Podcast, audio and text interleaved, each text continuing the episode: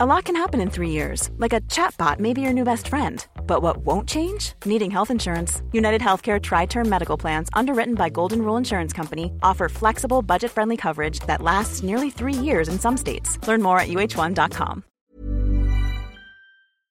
Se van acercando las vacaciones y si tienes un bebé en casa, seguro que te preocupa cómo organizar sus comidas durante los viajes, los días de playa o las salidas a la montaña.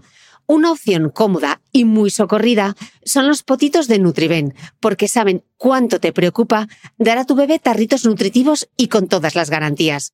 Los potitos se preparan aquí en España con los mejores ingredientes, como frutas, verduras, carnes o pescados, y solo emplean aceite de oliva virgen extra. Esos ingredientes tal cual se trituran, cocinan y se envasan al vacío para su correcta conservación. Y ya sabes que igual de importantes son los ingredientes que lleva un alimento como los que no lleva. Los potitos de Nutriben son tarritos que no contienen sal, azúcares añadidos, almidón, colorantes, conservantes, gluten o aceite de palma. Recuerda que los únicos potitos son de Nutriben. Gracias a Nutriben y a su marca Potitos por apoyar los buenos contenidos en este podcast.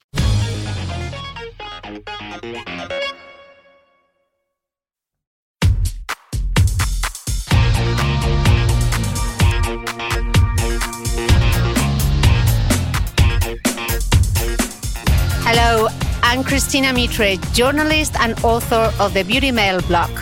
Welcome to my podcast, where every week I will chat with top experts in cosmetics, nutrition, fitness, and wellness to help you feel good and look better.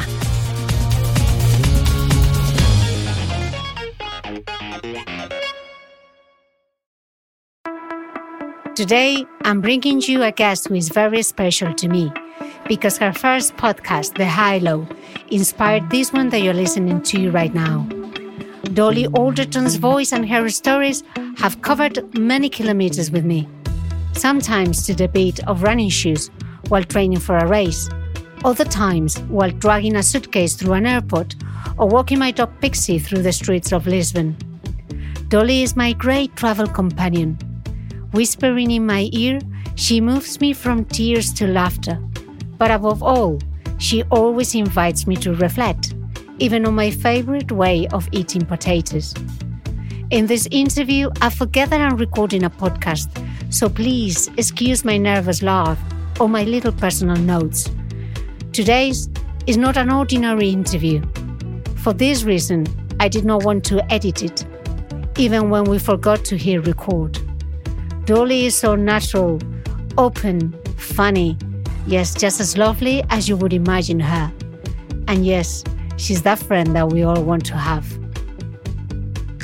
I hope that by listening to us, you feel that you too are part of this conversation about dating and falling in love in the time of Tinder, life with or without children, friendship between women, and how little it is explored in literature, art, and culture. Also, about how we handle the passage of time and the regret we feel when we have exposed ourselves so openly on social media. Let me tell you a little secret. The good thing about having a podcast is that suddenly someone you admire gives you an hour of their time, although it was initially only half an hour. And then, voila, conversations like this arise.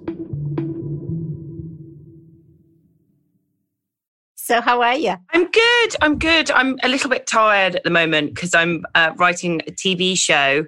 Oh my um, gosh. Which is really exciting, but I'm just trying to balance it with everything else. It's getting a bit. it made me realize I will be very bad when I have children because I just can't juggle loads of things. How are you doing? I'm fine. I'm fine. Are you in Devon, in London? Where are you based now? I'm in London, in North London. Okay. Okay. Where are you? Um, right now I'm in Spain, but I live in Dubai. Ah, okay, cool. Yeah, yeah, yeah, yeah, yeah. So yeah, I'm taking how some days off. Lived in, how long have you lived in Dubai? Dubai, I've been there for two years already, and a pandemic, and a pandemic. So probably counts for four. yeah, God, yeah. but I live in London ages, ages ago. So Where did you live? Well, all over the place. I live in Windsor. I've never been to the castle. I live in Earls Court. I lived in Stockwell. I lived in Finchley. so, wow, really all over yeah. the place. Yeah, yeah. I was working. I was working in PR like in the uh, 2000s. So mm. the latest notice. So yeah, yeah, ages ago. Yeah, yeah. So so thank you. First of all, thank you so much because um, it's great to talk to you. Um, Great to talk so, to you. Thank you for having me. We're all really excited that I'm doing this. My agency is really excited. Do you know, I met your agent at Waterstones ages ago when you launched your first book. And I was telling them, I'm so excited. I'm so excited. And they were like sorting out all the books there. And I was sorting out the books with them. It was so funny. It was so oh, funny. Oh, when was that? like 2018? Yeah, yeah. Two years ago. Yeah. Yeah, I love Waterstones uh, close to Piccadilly. It's my favorite bookshop. Oh, so. yeah, I love that one. They're nice in there, those guys. so, okay, Dolly, I don't want to to steal uh, lots of your time. So, no, no worries. Uh, there we go. Um, Dolly, in her interviews, uh, Terry Gross always tells very calmly and in a very restrained way that she's a fan of her interviewee. So I'm going to do the same because Terry knows better. And I'm going to tell you that I'm an enormous, enormous fan of your work. I have to say that I started this own podcast because of the high low and your voice has traveled with me from Lisbon to Dubai. And, and I literally, I cry on the back of a very bumpy four by four in the Atacama Desert, listening to the audiobook of your memoir, All I Know About Love. So, in fact, wow, that's was... what an introduction. That's so lovely. That means so much to me because I listen to podcasts um, a lot and I live on my own and I travel a lot on my own. So I know how important truly important podcast voices are for keeping you sane and keeping you company. Same with audiobooks. So I know what it means. It's incredibly meaningful when someone says that about me because I know what those voices have been t- for me in the past. Yeah. So thank you so much. Thank you. I don't want to get emotional, but literally, I remember going through the streets in Lisbon with my dog, listening to you, to your voice. I've listened to all the podcasts, your audiobook. So, um, so now that I've said it, uh, I can I can start with the interview. So, Dolly, welcome to my podcast. Dolly, bienvenida a mi podcast. Thank you for having me. God, it's so nice to listen to you speak Spanish. I feel like I could just, that could be like a nice little lullaby for me. I want to immediately go straight back to bed and just have you narrate to me in Spanish. um, Dolly, um, your new book, Ghost, is not a, is not a memoir, but if we really read between the lines, we find your voice there. Um, you write when people got into their 30s, they saw every personal decision you made as a direct judgment on their life. Is this is this something you have experienced? Yes, I have experienced that. I think I remember reading an interview with Phoebe Waller-Bridge, and she articulated it far better, where she said, Your 20s are the time where you're working out who you are. And then your 30s are the time where you have to defensively prove to everyone that you made the right decisions about yourself in the previous decade. And I do think that that's true. There's a real sense of doubling down in your 30s um, because you don't, you have marginally less time on earth. Um, you have less biological time if you're a woman. And it feels like the, your 30s my friend and I call it the age of envy. And I think one of the reasons is, is it feels like the decisions that you've made are much more uh, un- unretractable. Even though, of course, we know that's not true, and your 30s is still a very young age. And, and actually, I really do believe that you can kind of start again at any age, any at any age in your life. Um, but yeah, it definitely does definitely does feel that. It feels like in your 30s, your your decisions are are kind of set in stone and therefore you have to be very defensive with people about why you made those choices mm.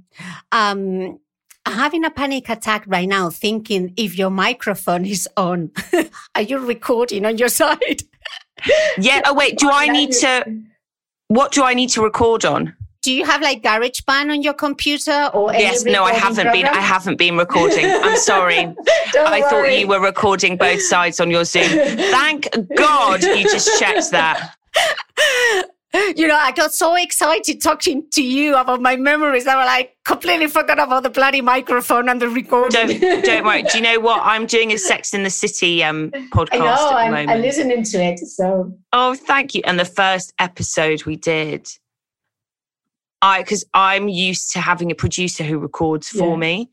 And so I just thought that Caroline was recording. And then at the end, we recorded for two and a half hours. And she said, Can you send me your recording? And I was like, What recording? And the next day we had to do it all again. Bad. Okay, let me record. I'll do a clap. Don't worry. There we go. Okay. Now we've got it. Um, so let's back. Let's get back to the interview. So Dolly, in the book you write, um, for years, we've been told finding love was like an impossible quest of endurance, timing, and luck. But Dolly, now dating is in your pocket. Now we have the dating apps. Um, and what a mess. What has changed? Oh, that's a good question.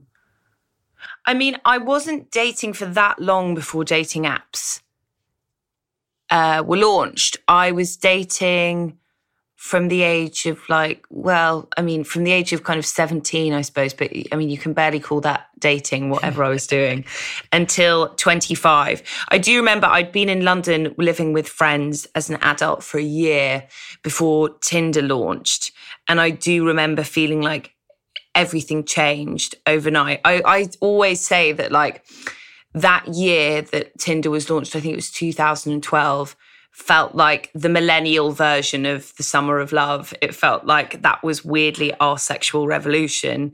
Um, and that was exciting for for some, you know, that was kind of exciting because it meant that, as you said, you've got people in your pocket. I found it really difficult to meet people in London. I was like, where, where is everyone meeting? Where are the clubs? Where are the restaurants? Where are the bars? Where are the like queues where you hear those stories about people meeting? What, where are the tubes where people are apparently meeting? So there was something very liberating about, you know, romance or no strings attached sex just being ready to order. And that was for a young person. I found that, yeah, really exciting. I think I definitely noticed downsides almost immediately. Overnight, I remember people just didn't chat me up anymore. Um, and that was like a great pastime of the of the messy London night out was like the chat up, the the drunk person coming over to you, giving you a bad chat up line or you know striking up conversation. And i don't think that i think i've probably been chatted up since the since the launch of tinder. I mean in in the uk maybe twice three times in nearly a decade. Um and i just remember that first year that i was in london i remember you know on every night out i would end up meeting someone having a conversation with someone or snogging someone or having a getting a number but why would you put yourself out on a limb like that if you know that you potentially could embarrass yourself or it could be awkward and you can just go home, order a pizza and sit and chat up a girl through the comfort of your phone and with lots of distance. So yeah, that's that's the main differences I think I've noticed in terms of like meeting people. Hmm. But but there's something that hasn't changed, um, especially for women. Let me bring what one of the characters says about dating in the book. Um, she says, how much of early days dating was pretending to be unbothered or busy or not that hungry or demonstratively low key about everything. Dolly, it seems that, that women can look too intense and are even emotionally paralyzed in relationship by these fears of scaring men off. These are actually descriptions that you have used in the book. Um, yeah you had a dating column in the Sunday Times. And, and in fact, now the readers uh, write to you seeking advice in, in the same paper. Is this yeah. something you, you've seen or you have experienced yourself? Yeah, definitely. Definitely. Um, I mean, even now, with everything that I know, uh, and as wised up as I like to think I am, about all the kind of psychological and politicized facets of dating as a heterosexual woman, I still do find myself, you know, making sure that I don't scare a man off, making sure that I take some time to reply to a text, making sure that I'm not being too pushy with the date plans, making sure that I'm not the one suggesting where we meet and yeah, it's really depressing. It's just emotion, emotion and hysteria will just always emotion, hysteria and the biological clock will always be weaponized against women romantically. Mm. Sadly. And I think that that just is so deeply ingrained in us. The idea that women are emotionally uncontained, um, that we're, yeah, hysterical, intense, uh, deluded, that we don't have proportionate feelings or reactions to things. And the idea that we're, um, you know, devious baby snatchers the minute that we hit 30, I think that will always uh, be used against us by bad men. And I think it will always be simmering in the unconscious part of our minds by well intentioned people, like even women ourselves. I think we probably think that. You know, I remember when my friends were, my male friends were younger and they would date older women, I would say, be careful. And if I, you know, if my brother talks to me about a girl who's texting him a lot, again, I think in my past I had probably said, be careful. So it's just there, sadly. It's still mm. very there. Yeah. Um, one of the characters even reaches to, to these conclusions. She says, being a heterosexual woman who loved men meant being a translator for their emotions, a palliative nurse for their pride, and a hostage negotiator for their egos. Wow. when you read me sentences like that, I understand why every man that I gave my a proof of my book to, they were like, "It's really angry." I was like, "Is it?" And then I hear that, I'm like, "Yeah, that bitch bit. is angry." yeah, but at the same time, as Lola, one of the characters says, um, lots of people aren't happy until they're in a relationship. Happiness for them is being in a partnership. So, so Dolly, do, do you have like a GPS for love that really works? No, I wish I did. I wish I did. There's one thing that the last year or so has taught me is you know, it doesn't matter how much therapy you do, it doesn't matter how many uh, self help books you read or books about you know, the psychologies of love or the science of love and sex. It doesn't matter how much you make your friends, you watch your friends make mistakes. It doesn't matter how many times you've made mistakes. It doesn't, none of this matters. If you fall in love, you fall in love. That's it. That's my understanding of it anyway. I'm very susceptible to that. If I meet someone who I feel like I understand, and deeply connect with, and I feel like they know who I am and they deeply understand me. If that's the baseline, and then you throw in really great sex, and then you throw in, you know, a sense of wonder together and a sense of adventure together, I mean, I'm completely, you know, humans are completely screwed. It, it's like it completely throws all of that logic and all of those defense mechanisms out the window. And in a way, I wouldn't have it any other way, as painful as that can be, because that's the reason, that's what sanctifies love. I think one of the reasons that sanctifies it, and that's what makes it precious, is that you you can't control it. You can't control another human. You don't you don't know how someone uh, is going to behave, and there's a risk when you love someone, not just that they're going to end up being like Max and Ghosts, but you know, there's a risk that get their going to die or disappear or get very ill or something terrible happen to them. So that's that's part of the package deal of love. I think is mm. that you there is no there is no sat nav really. You can just make as measured choices as you can make and love yourself and protect yourself as much as you can. But there's always going to be a risk. Mm. There's a theory in the book that I really that I really love, and that maybe explains the way that we are wired as as women, and it's called the nothing like a cold beer gene. could you could you please elaborate that? Yeah, sure. So uh, Nina is um, someone who's uh, quite cutting, and she's not hugely preoccupied with how others think of her she's not a um, she's not a people pleaser, and I chose to write a character like that because I'm a huge people pleaser. So I wanted to know what it was like to be in the mind of someone who can kind of just say what they think and not be hugely destabilized by the opinions of others. Um, her best friend, on the other hand, is a girl called Lola, who I'm much more similar to.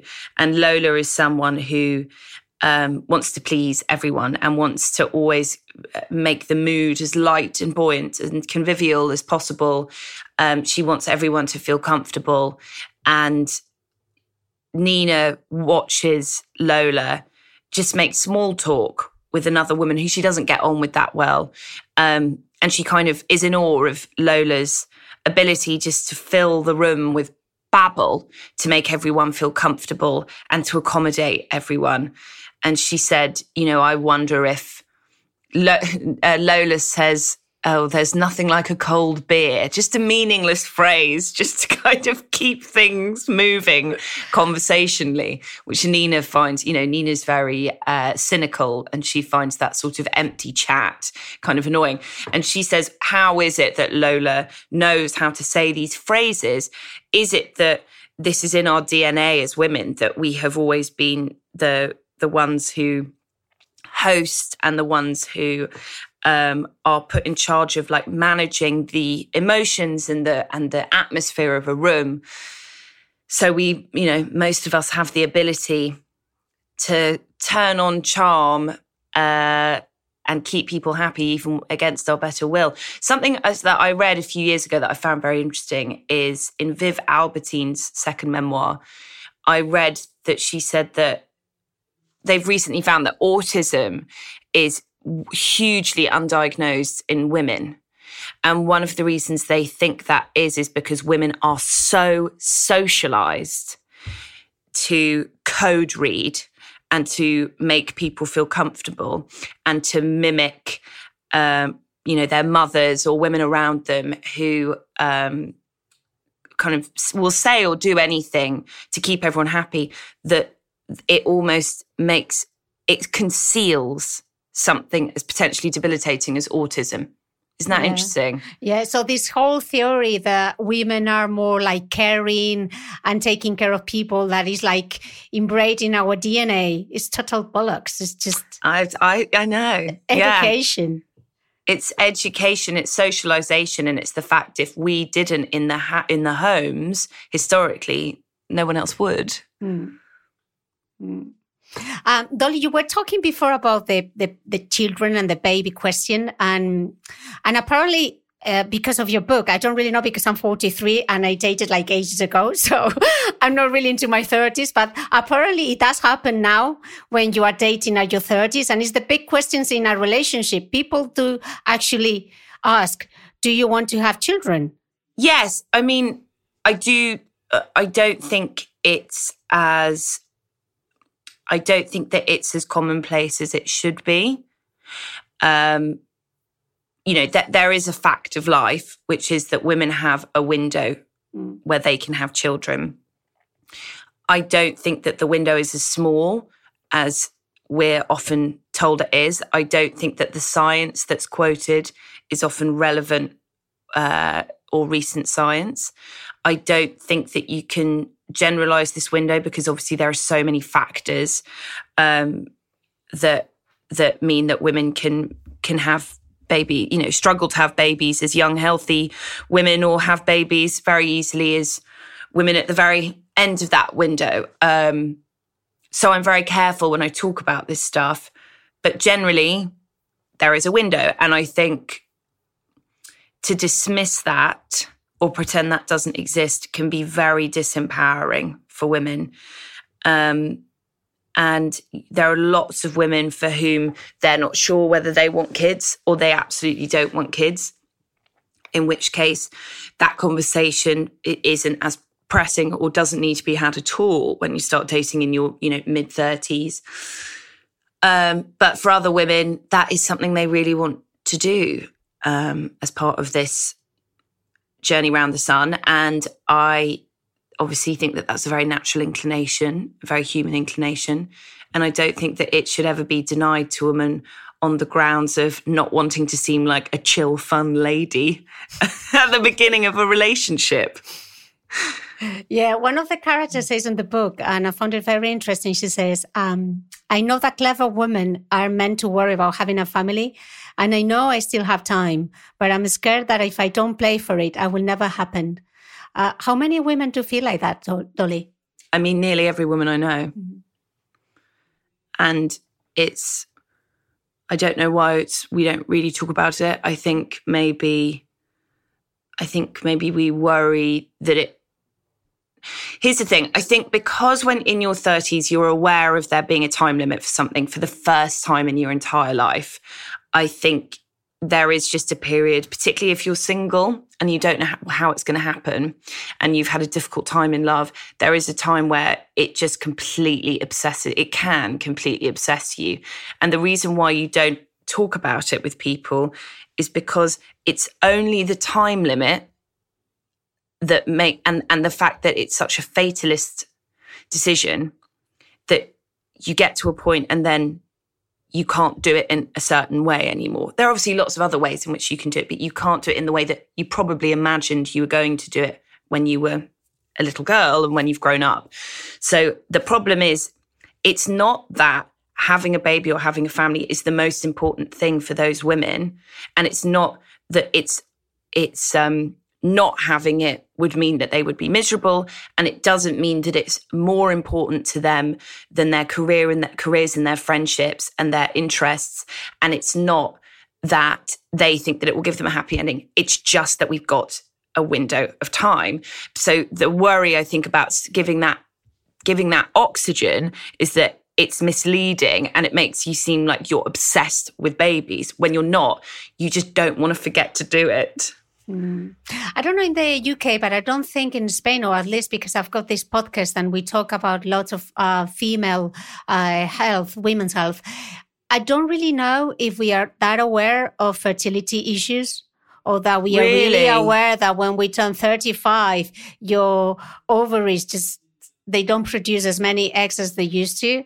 I, I don't really think that we are that aware that we, we are not having that honest conversation about fertility. It's so hard, isn't it? Because in a way, like, as you said that, as much as I do think it's kind of disempowering for women to not have information about their own bodies, which historically is like what has happened to, to keep us as disempowered as possible, like for us to not understand our own biology, I think you saying that, I did think, God, it maybe it would be nice to not have that information. It's it's a really de- delicate thing because the other thing is, I think, is that too much of an awareness about biology and too much of a fear that of of how time is tracking in your thirties is equally disempowering because then what it does is it makes women feel like they have no hand in their own fate unless they have the, the resources and money and extra help and maternity leave to do it on their own with a sperm donor or to adopt. Um, it makes them feel like the hand, like the the the all their power is put in the hands of every man that they meet on a dating app. And that is really disempowering. And it's horrible to live your life like that, to basically feel like any time that you meet a romantic partner, they're, they're the ones who are going to decide whether you have a family or not. Mm. It's so shit. Mm. So I don't know. It's a really difficult balance to strike. I mean, really, what I think has to happen. I mean, I know nothing about the fertility industry and I know nothing about fertility medicine. Well, I know a bit with my friends who've gone through it. But from what I've gathered reading around this topic, I think really there needs to be much more money focused on helping women bank a bit more choice and time. But egg freezing, basically, I think that that the government, um, I think, I think that that should be more of a of a collective responsibility, particularly if we want women to be focused and thrive in the workplace during this period of their life. Like something's got to give, mm-hmm. and so, something that I read that I think is interesting is I think it's 80% of women who have who freeze their eggs don't don't go on to use those eggs and and um, try to fertilize them into embryos. And again, this is just my speculation. I might be talking out of my ass, but I wonder if actually, because lots of my friends have frozen their eggs and they've said that it completely frees them up. Really, it doesn't free you up that much because it's still a very risky process freezing eggs in terms of percentages and they're not embryos. So you still have to it's basically like the first round of ivf like it's not like you freeze the eggs and then you go to the freezer 10 years later and there's like a little baby waiting for you that you take off the shelf. Like it's a totally it's it's like still quite risky. So it's interesting that that like level of percentage that level of percentage like uh leverage of like you, maybe you'll be 20% more likely to have a baby, whatever, is the thing that potentially frees women up so they don't end up having to use them. And my theory is that once you stop being tyrannized by this these stats and that number the 35 35 35 thing in your head that maybe once you know that you've got that security of the egg you can just live your life and be yourself and choose the right partner and that's why things normally happen organically anyway. I don't know. That's just my theory. I'm I obviously think about this stuff a lot at the moment. Ever catch yourself eating the same flavorless dinner 3 days in a row, dreaming of something better? Well, HelloFresh is your guilt-free dream come true, baby. It's me, Keke Palmer. Let's wake up those taste buds with hot, juicy pecan-crusted chicken or garlic butter shrimp scampi. Mm. Hello Fresh. Stop dreaming of all the delicious possibilities and dig in at HelloFresh.com. Let's get this dinner party started. Hey, it's Ryan Reynolds, and I'm here with Keith, co star of my upcoming film, If, only in theaters, May 17th. Do you want to tell people the big news? All right, I'll do it. Sign up now and you'll get unlimited for $15 a month in six months of Paramount Plus Essential Plan on us. Mintmobile.com slash switch. Upfront payment of $45 equivalent to $15 per month. Unlimited over 40 gigabytes per month. Face lower speeds. Videos at 480p. Active Mint customers by 531.24 get six months of Paramount Plus Essential Plan. Auto renews after six months. Offer ends May 31st, 2024. Separate Paramount Plus registration required. Terms and conditions apply if rated PG. ¿Sabías que los bebés son capaces de autorregularse y comer lo que necesitan? Hasta el primer año, la leche ha de ser su alimento principal, bien sea lactancia materna o artificial, y poco a poco podrán ir probando diferentes texturas y alimentos. Ahora, con buena temperatura, a todos nos gusta salir más de casa, y en verano pasamos mucho tiempo fuera, en la playa, la montaña o recorriendo el mundo. Si tienes un bebé que ya ha empezado con la alimentación complementaria, para esos momentos puedes contar con los diferentes tarritos que ofrece Potitos. Hay recetas para bebés desde 4 y 6 meses y solo llevan ingredientes como frutas, verduras, carnes o pescados que se trituran y se envasan tal cual.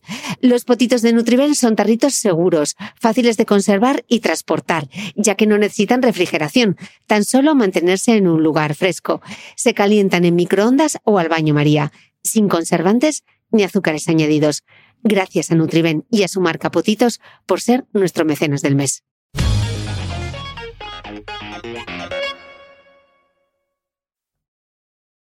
But maybe we should also talk that not having children is also an option. You know, Yeah, we are planning totally. I mean, so much. yeah. There are so many women out there. I don't have children, and I've talked about it on my podcast. And uh, we are like sort of like invisible. We don't even have a word for women that don't have children. You are a mother or you don't have children, but there's no word to define what we are. We are not defined by that fact. You see, I think Yeah.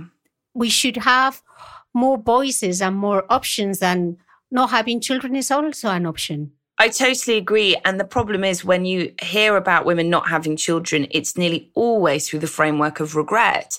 But I know so many women who didn't have children and it was the best decision of their lives. And I, I must say, like, whenever I'm talking about this anxiety that of women in their 30s, in my pieces or when I'm interviewing, I do want to make it really clear. Like, I know that this is not something that is on the minds of lots of women. And frankly, I'm really fucking jealous of them. Like, I, I would do anything. I would empty my bank account, Cristina, to wake up tomorrow morning and know that I absolutely didn't want kids.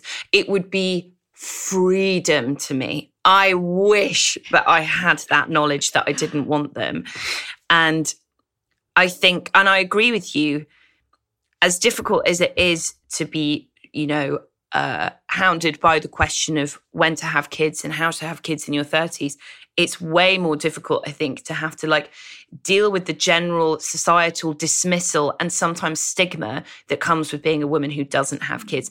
It makes me so angry the fact that we just don't seem to take the lives of childless women even that phrase childless women like why should why should women be only contextualized with the concept of their fertility?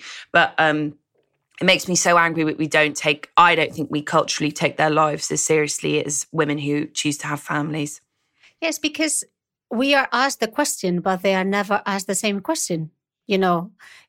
Yeah. if i'm with my partner it's always like do you have children? But they direct a question to me not to him do you have children yourself? You see, so mm. um, it's just we. Just, I just think we need to have that conversation and talk openly about it because when you ne- whenever you say no, I don't have children, there's always like a question pending, like she can have children, she didn't want to have children. It's like why there's always like a second question. She doesn't have children. That's it. Yeah. I know. And there's also, I've always found it sad that the celebrities who don't have mm. children, like Jennifer Aniston or Kim Cattrall, when I've listened to interviews with them about it, they always seem like they have to prove that they are maternal in another way. So I've heard Kim Cattrall in an interview say, well, you know, I I really look after the young women who work in my production company, and they're like my daughters. Or I've heard Jennifer Aniston say, I've got lots of godchildren, lots of nieces, and they're like my children. And it's like no one is asking men how they are fulfilling some sort of paternal responsibility that you have for being a human, that you have to somehow like care for little people. You you can be a hugely compassionate loving person. Arguably, some would say you might be more compassionate and loving because you're being very thoughtful about not bringing other people into the planet in a world that's burning down and not have to prove in any sense that you have some sort of parental inclination. It drives me absolutely mental. I don't know how you don't kick them all when they ask you that question. I always say, no, I don't have children. I've got a dog. and so the question, and they're like, oh, okay, next. um, Dolly, until I read your book, uh, I didn't have any idea about this ghosting phenomenon. And for those who, like me, don't know what ghosting is, is apparently it's when a person just stops speaking to you instead of having a breakup conversation. Um, and Lola, again, she's brilliant. She has a theory in the book, and I wonder um, if you share it. She says that men of our generation often disappear once they've got a woman to say, I love you back to them, because it's almost like they have completed a game because they are the first boys who grew up glued to their PlayStations and Game Boys. Is that right? I don't know. Lola's got a lot of mad theories.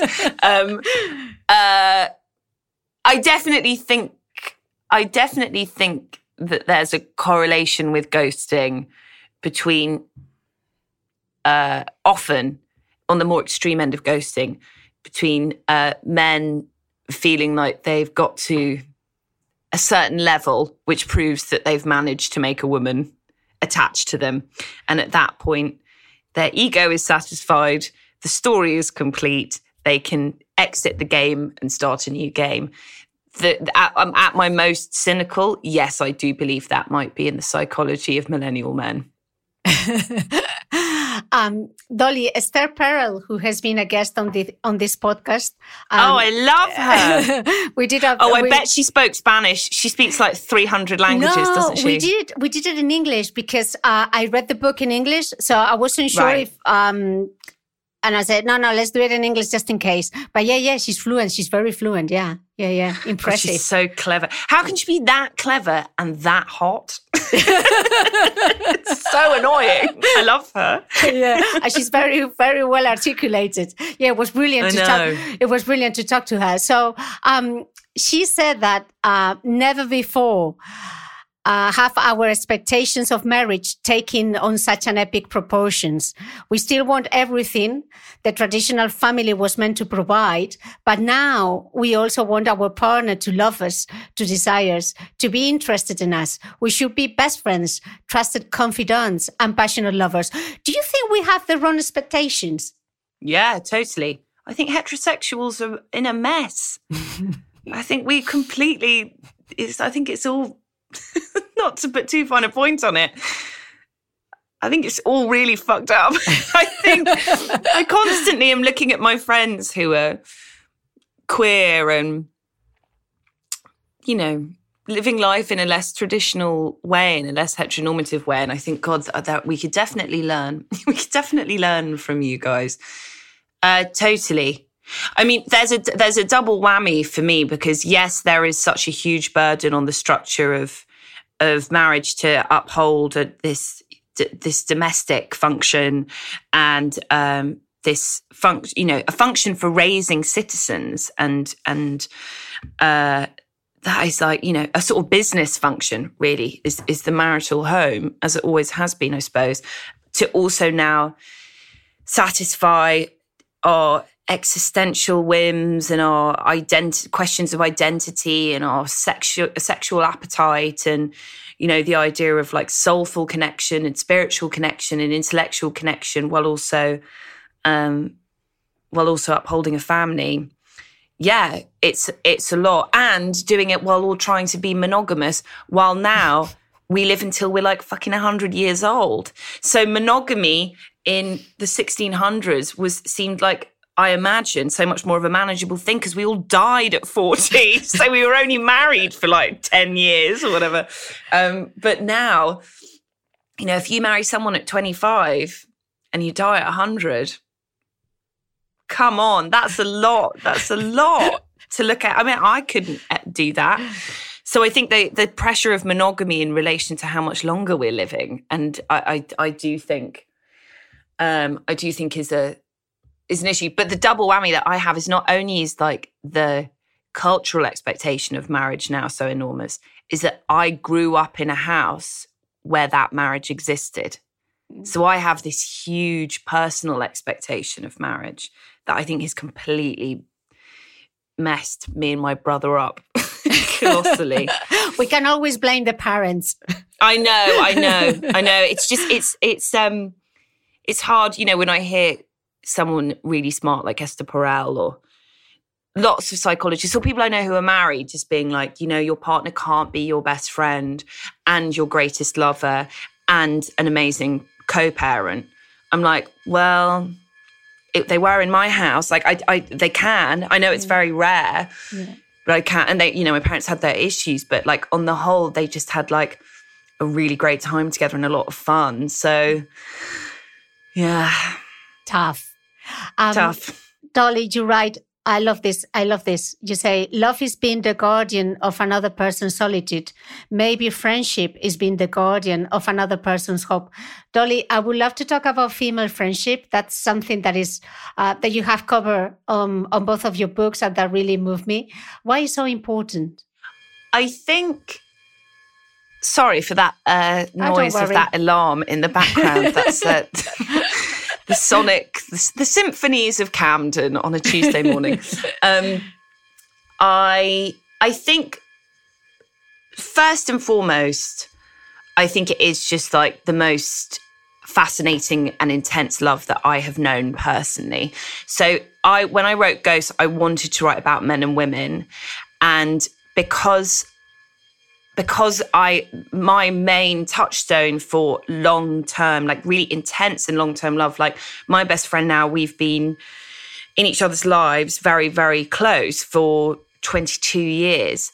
Because that is like the main long term love that I've known, I can't help but write about female friendship.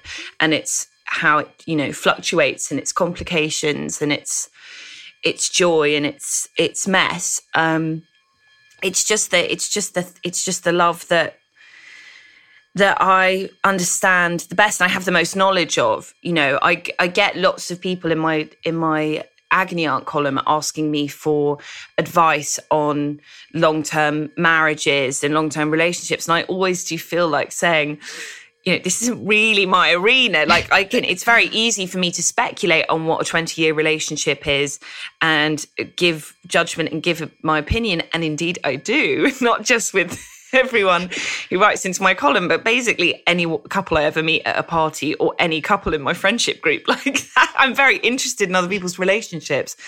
Um, but the longest relationship I've been in is two years. And that was, you know, I broke up with that man nearly a decade ago.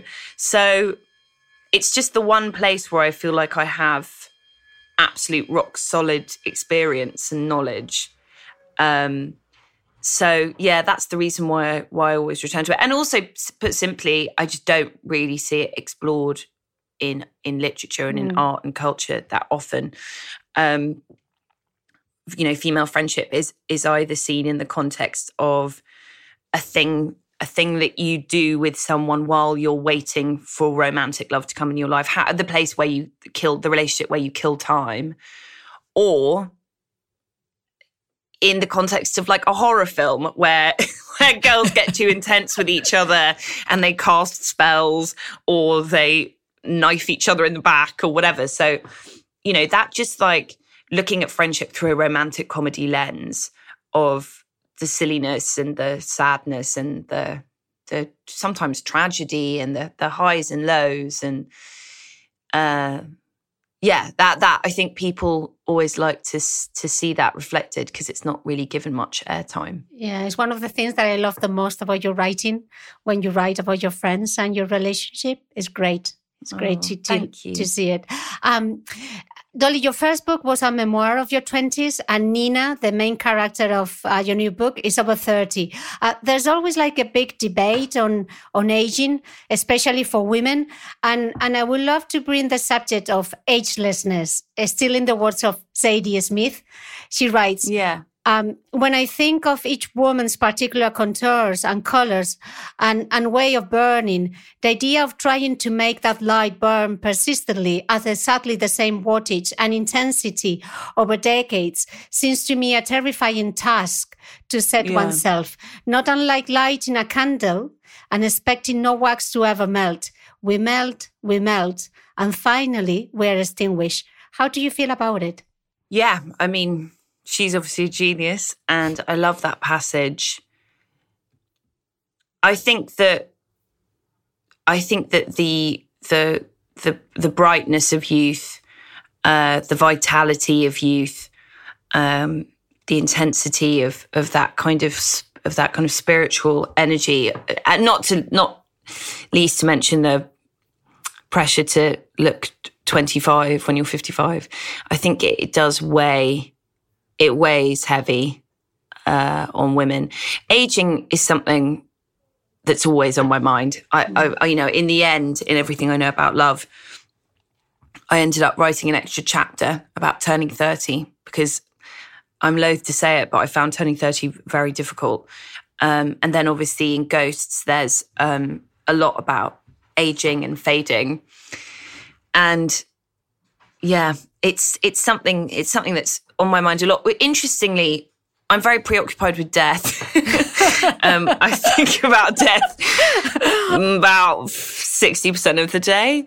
And I've always been like that since I was a little girl. Um, I, I've always found it quite difficult to go to sleep.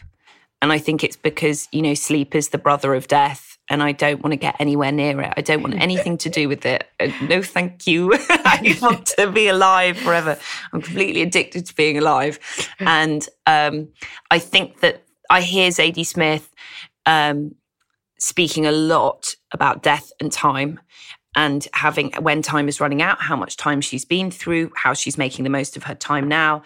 And I think I mean, that's the that's where the parallels between Zadie Smith and I end, sadly, because um, I'd love to be more like Zadie Smith. But I think um, I do think it's a writer's. Uh, I do think a lot of writers are very preoccupied with the notion of age and time.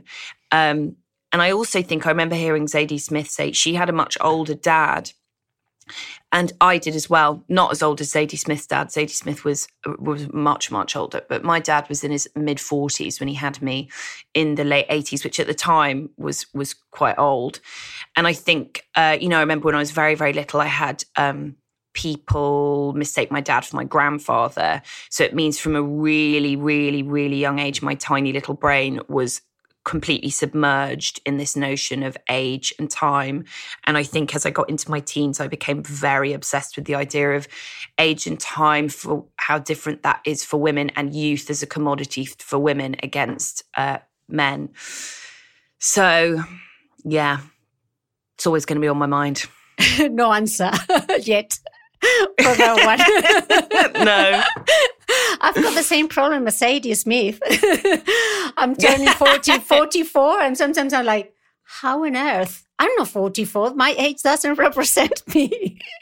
I'm full yeah. of vitality, you know. And the fact well, is that I've yeah, I mean, lived half of my for, life. 40s is, is uh, the decade, apparently. That's what my mum and dad say. they say it's the best decade that you can live in. But I do think as well, like, you know, when you have those friendships where um, you look that you've known the girls since you were like a teenager and you look at them and you're like, you still look exactly the same. I do think that something weird goes on in our brains to help us, you cope. know, st- to help us cope. Where I can't, I truly, when I look in the mirror, I can't see a difference between everyone's got an age in their head that they're fixed on. I think mine's 17. What's yours? I think like around 25. Yeah. Yeah then you'll be 25 forever. Oh, yeah, yeah, yeah. No problem. Uh, Dolly, in I Feel Bad About My Neck, a book that we both love by Nora Ephron, she writes, I can make a case that I regret nothing. After all, most of my mistakes turn out to be things I survive or turn into funny stories, or on occasion, even made money from it. But the truth is that je regrette beaucoup. Do you have any regrets? Loads. I hate people who say they don't have any regrets. It's the thing that makes me most suspicious of a human when they tell me they have no regrets. I almost immediately know that I will never be close with them. I just think every, every day is about making lots of choices. And I say I probably get about half of them right. Whether mm. it's what sandwich to pick up in Pret or how to speak to a colleague or no, I'm completely full of regrets. I think regret is a really important part of being a human. Mm. Do you regret the the the things you've shared? Because all the things you shared were very personal in your books, mm. in your Instagram, um, the podcast. Uh, it's really interesting question. So uh, I'm now very very private. Mm. Um, I don't talk about my personal life and my work. I barely you know, I use Twitter just for work. I barely share anything on Instagram that isn't work related. And I would be amazed if I ever wrote nonfiction again. So for me now, as a 32 year old with my 32 year old brain, am I embarrassed of all the stuff that I shared in my 20s? Yes, I'm mortified. It doesn't feel like me and it feels like a completely different person. However, if I were to go back in a time machine and say to that 25 year old, don't don't write this. Don't share that. Don't open up your life like that. I know what she would have said which is fuck off. This is what i want to do right now. You deal with your own stuff in your decade on your time girlfriend. You deal with that when you're 32 but don't bring your shame to me because this is exactly what i want to do. So that's what i have to constantly remember. I'm always in conversation with my younger self because i might be putting my own head on her now and thinking, you know, oh, she felt like she had to write that stuff or she was really insecure and she needed lots of attention. But that's just not true. I was just a blabbermouth and I loved sharing and I loved uh, being outrageous and I loved opening up all my mistakes uh, to, you know, feel like I'm connecting to lots of other readers. And that's exactly what I did. So I need to really watch myself with that, with the notion of regret with that one. Yeah. And this is something that you do just to protect yourself, not to suffer or not to be charged? Or why why have you changed? Um, I think people get more private naturally as they get older. Um, I think that the a sense of who they are and connection with others can be achieved uh, without information, without personal information. Um, I've simply just got lots more people interested in what I do now. Mm. You know, when I was really, really sharing a lot like that dating column when I was 26, I had like 300 Instagram followers. I had, you know, yeah, a thousand Twitter followers. I didn't, I just didn't have people uh, really listening to me or, or reading me or, you know, looking at what I was doing other than my extended friendship group. And they weren't really interested in deducing who I am or making a judgment on who I am or who my family are or who my who my past part or potential partners are. So now I just understand. I'm not like I'm not resentful about it. I've opened up my life and shared everything. So of course people want some people know. want to know and they want to make a make a judgment or or uh, connect the dots so they have mm. a satisfying narrative about where I am in my life right now. I completely understand why they want to do it. I just don't want to partake in that. I'm not. Mm. I'm not. I don't have. I don't have the inclination or the desire to be known like that anymore. For that to be the cost, and I also I'm not built for it. I'm t- I'm too sensitive. I can't. I would prefer to to, and it's hard because my inclination is still sometimes to to want to share, and I have to stop myself because I can't I'm never going to be someone with a thick enough skin that when I'm seeing, when I see people make assumptions about, yeah, me or the people that I love, that that's going to not affect me. It will really affect me. So the best way that I can do it, that I can avoid that, is to just not enter into it. Uh, Dolly, I'm about to finish, but before we leave, I always take notes of the books and the podcasts that you recommend. So it's mandatory to ask you, what are you listening to and what, you, what are you reading at the moment? Great question. So for some reason, this lockdown in London, we're into, we're in like a six month lockdown at the moment. My we're nearly at the end but it's been a long one. We've been in lockdown since November. It's now spring. And um, this lockdown, for some reason, I found it really hard to concentrate on books. You know, I normally read like a book a week and I found it really difficult to read. I've managed to read one over the last couple of months that was so beautiful. It's called Little Weirds by Jenny Slate, who's an American comedian. And it just completely electrified me. She's got a really kind of zany, interesting way of looking at the world and she's also just really really funny. And it's short chapters they're kind of like little vignettes and it's a lot about being a woman in your 30s and it's a lot about heartbreak. If anyone's going through heartbreak she gives the most she ascribes extraordinary metaphor and um, imagery to the process of what it is to have your heart fucking ripped to pieces. So i loved that uh, I'm sorry for swearing so much in this don't worry. episode. I hope you don't have to bleep lots out. I said bollocks, um, so. okay, we're fine. Um, and then podcast wise, what am I loving? I mean, that to be honest, I'm now because I listen to so many podcasts. I now feel like I've just got my best mates, which is like ten podcasts I listen to, and I listen to them every week, and I'm kind of like I might have some new friends come in, but really it's just those 10. Like they're the only ones I really want to listen to anymore. So, um, fortunately, is one of my big ones. Have you heard of that podcast? No. If you're ever missing London, Cristina, okay. Why would you when you live somewhere so hot? Um, if you're ever missing English people, fortunately, is the is a really charming, really funny very British podcast um, with two women called Fi Glover and Jane Garvey. Who oh, Jane Garvey, 50s, yeah, BBC Women's Hour. Yes, of yeah, course, yeah, yeah, yeah, Radio Four, yeah, yeah, yeah. yeah. So when her. she does. Yeah, when she does Women's Hour, she's obviously quite serious, but she's a brilliant journalist. But there's this like podcast that she does that's just her being so funny and silly with her friend Fi. And it's just like two women at a stage in their life where they've just like they just don't give a shit anymore. And it's just an absolute joy to listen to. Oh, that's great. And and we yeah. do miss Desert Island Disc with do you miss it? With Kirsty. Yeah, I think Lauren's doing a really good job, and I think that there's always like a you know habituation period with new Yeah. presenters. Obviously, because Kirsty did it for Yeah. so long.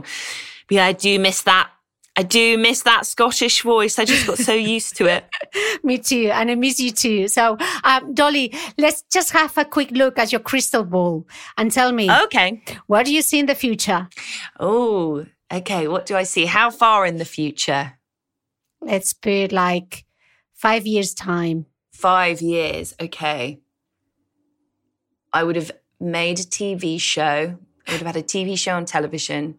I would have written another novel. I would have um, moved to a new neighborhood with a slightly bigger kitchen in my flat. I would have traveled much more. Obviously, the last year's just made me absolutely desperate to travel. Um, and then I would probably, oh, I probably would have, this is all so optimistic, written a romantic comedy, written a feature, romantic comedy feature film. And then, to be totally honest, I would hope that I had met someone that I loved and that I was falling in love or that I was in love with someone and maybe living together. I've never lived with a man, so I'd like to do that. So that's what I hope for. We take note in five years time. Five years time we talk. Um, Yes, Do- let's do it. Dolly Alderton, I only have one more thing to say in a very George Michael style.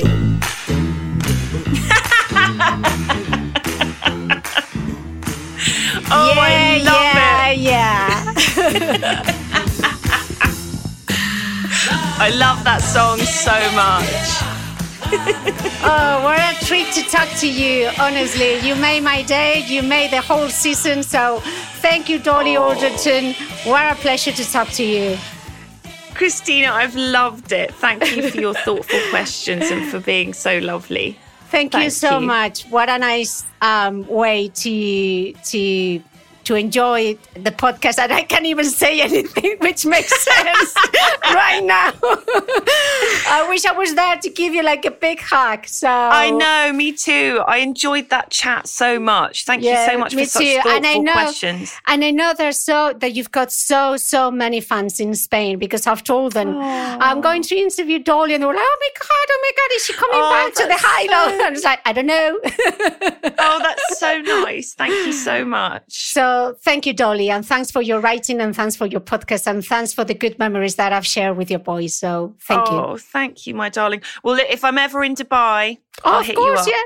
Yeah, yeah, and definitely if I'm in London, I will drop you a message. So thank Yeah, you, Dolly. What a pleasure. Lots of love.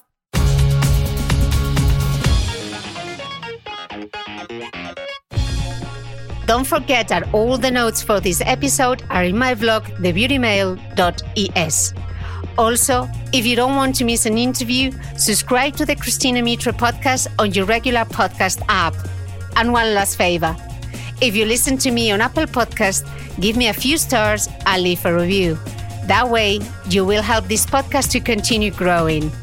Thank you very much. You will be hearing from me again next Sunday.